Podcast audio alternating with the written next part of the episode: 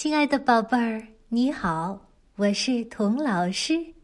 哎，你想不想知道了不起的大人物，像居里夫人、莫扎特，他们是怎么长大的呀？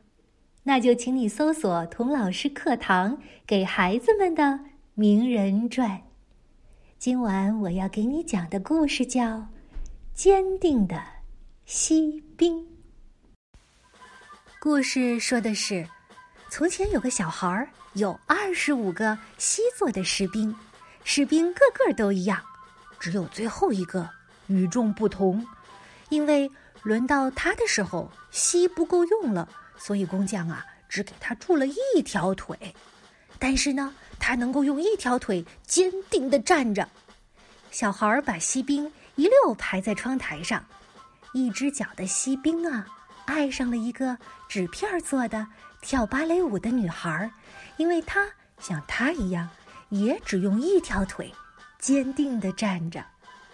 一天，风把窗户吹开，锡兵一个倒栽葱，跌出窗台，落到地上，被两个野孩子捡起来，放在一艘纸船里，放进了水沟。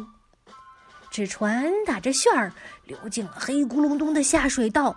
锡兵害怕的刚要闭上眼睛，但他转念一想。哼，我倒要看看，究竟会流到什么地方去。大浪打来，纸船破了，锡兵沉到了水底。正在这时，一条大鱼“嗷”呜一口，把它吞到肚子里去了。哎呀，那里面伸手不见五指，比下水道里还要糟。不过，锡兵躺在鱼肚子里，仍然坚定的。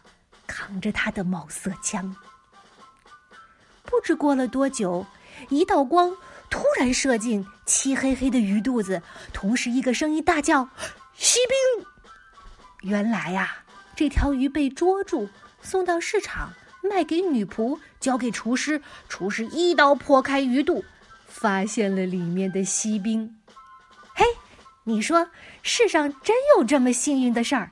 锡兵发现自己又回到原来的主人家了，他往桌上一瞧，哦，那位可爱的纸片女孩仍然用一条腿站着，她也是这样的坚定啊。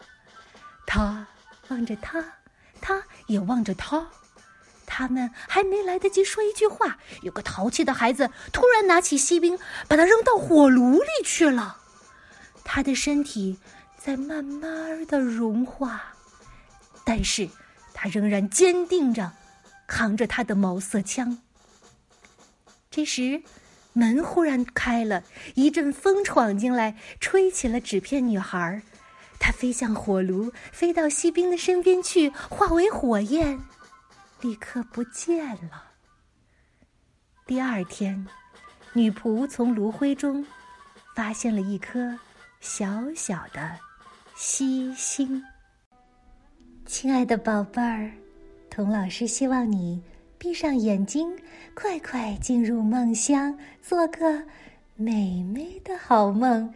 明天醒来，用双手去创造一个比梦还美的童话人生。